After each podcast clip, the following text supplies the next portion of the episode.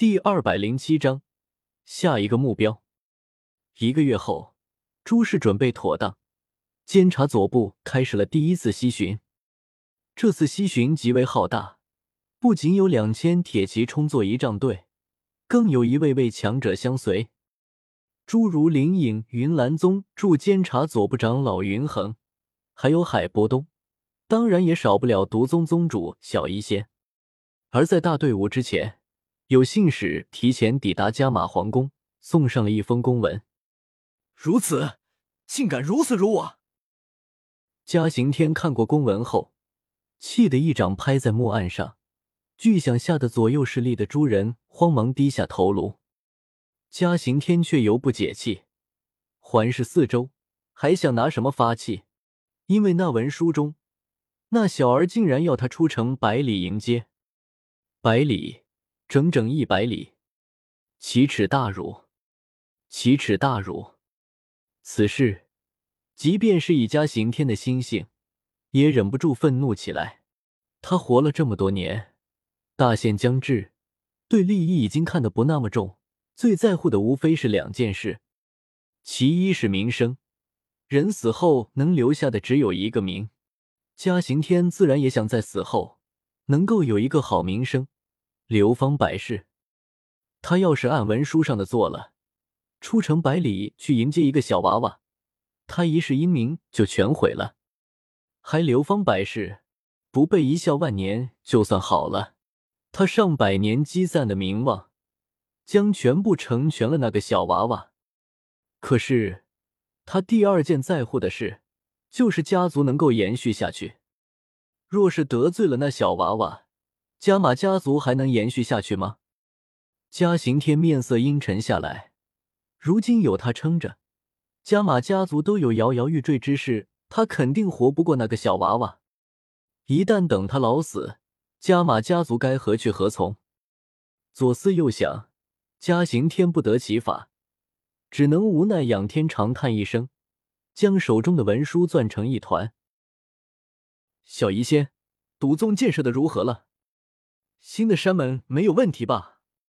山门附近的那些土著势力没欺负你吧？才刚刚晃荡到原加马东境和原加马中境，如今出云都护府和加马帝国的边界线的西巡大部队中，我对着小医仙发出了一连串问题，眼中满是关切神情。他朝我轻轻摇头，说道：“当初我孑然一身来到出云帝国，尚能建立起毒宗。”如今得了你和出云都护府的帮助，我又能有什么麻烦？我嘿嘿一笑，被小医仙这么夸，我心中不免有些得意。谁说斗气大陆权力没用了？至少在帮助小医仙建设宗门的时候，权力比打打杀杀好用多了。我又问了他一些宗门建设之事，其实这些琐事我也不太清楚。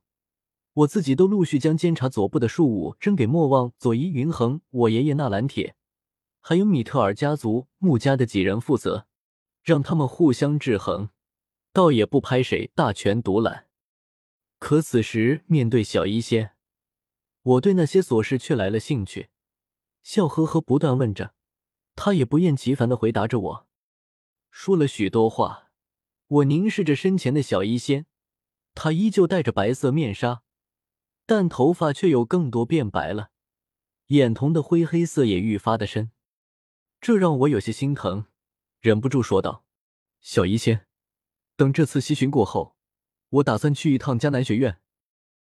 到时候你跟我一起去吧，我带你去见见那个能帮你治好恶难毒体的人。”小医仙沉默片刻，他其实有些不相信有人能控制他的恶难毒体，但听到迦南学院，心中又有些期望。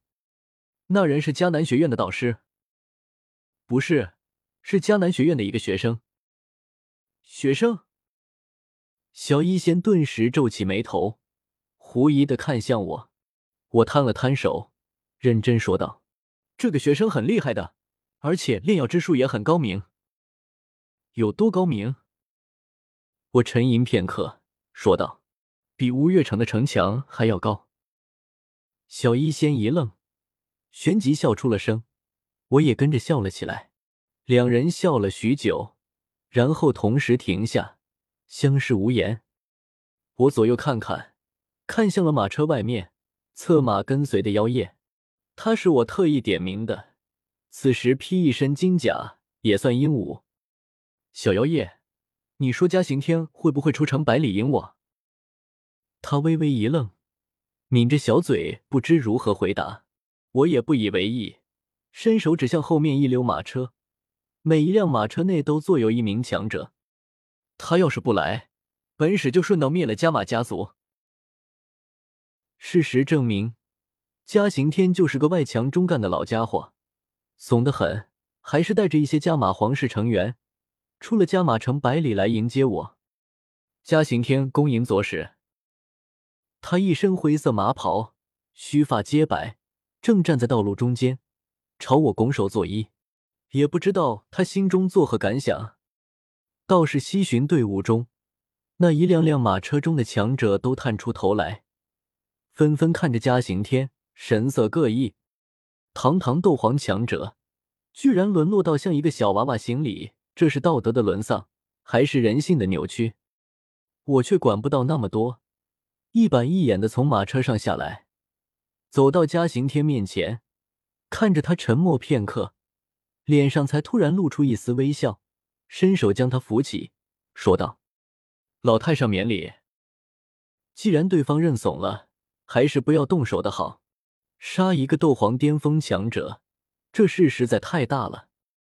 我现在修为还是太低，一旦平衡被破坏，受损利益最大的只能是我自己。要杀。”也得等我修为晋升到斗王，扛得住风波时再杀。现在吓唬吓唬他，让大家知道加马皇室也只能臣服于我，我很厉害就是了。何况我来加马城是真的有正事要谈。我和嘉刑天随意聊了几句，队伍便再度启程。到傍晚时，西巡队伍顺利抵达加马城。接风宴过后。因为雾护法急着去乌坦城，我只好连夜召开会议，让诸人来到议事大堂。这时，穆家、云岚宗和新迁来的莫莱尼家族也都有人过来。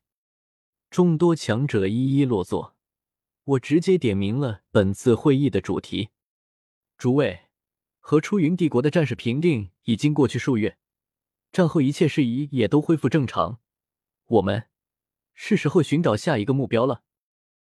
此话一出，满堂寂静。莫莱尼家族还未在加玛帝国稳住根脚。安东尼一听又要开战，在众人中是最为着急的。他迟疑问道：“左使的意思是要向其他帝国开战？”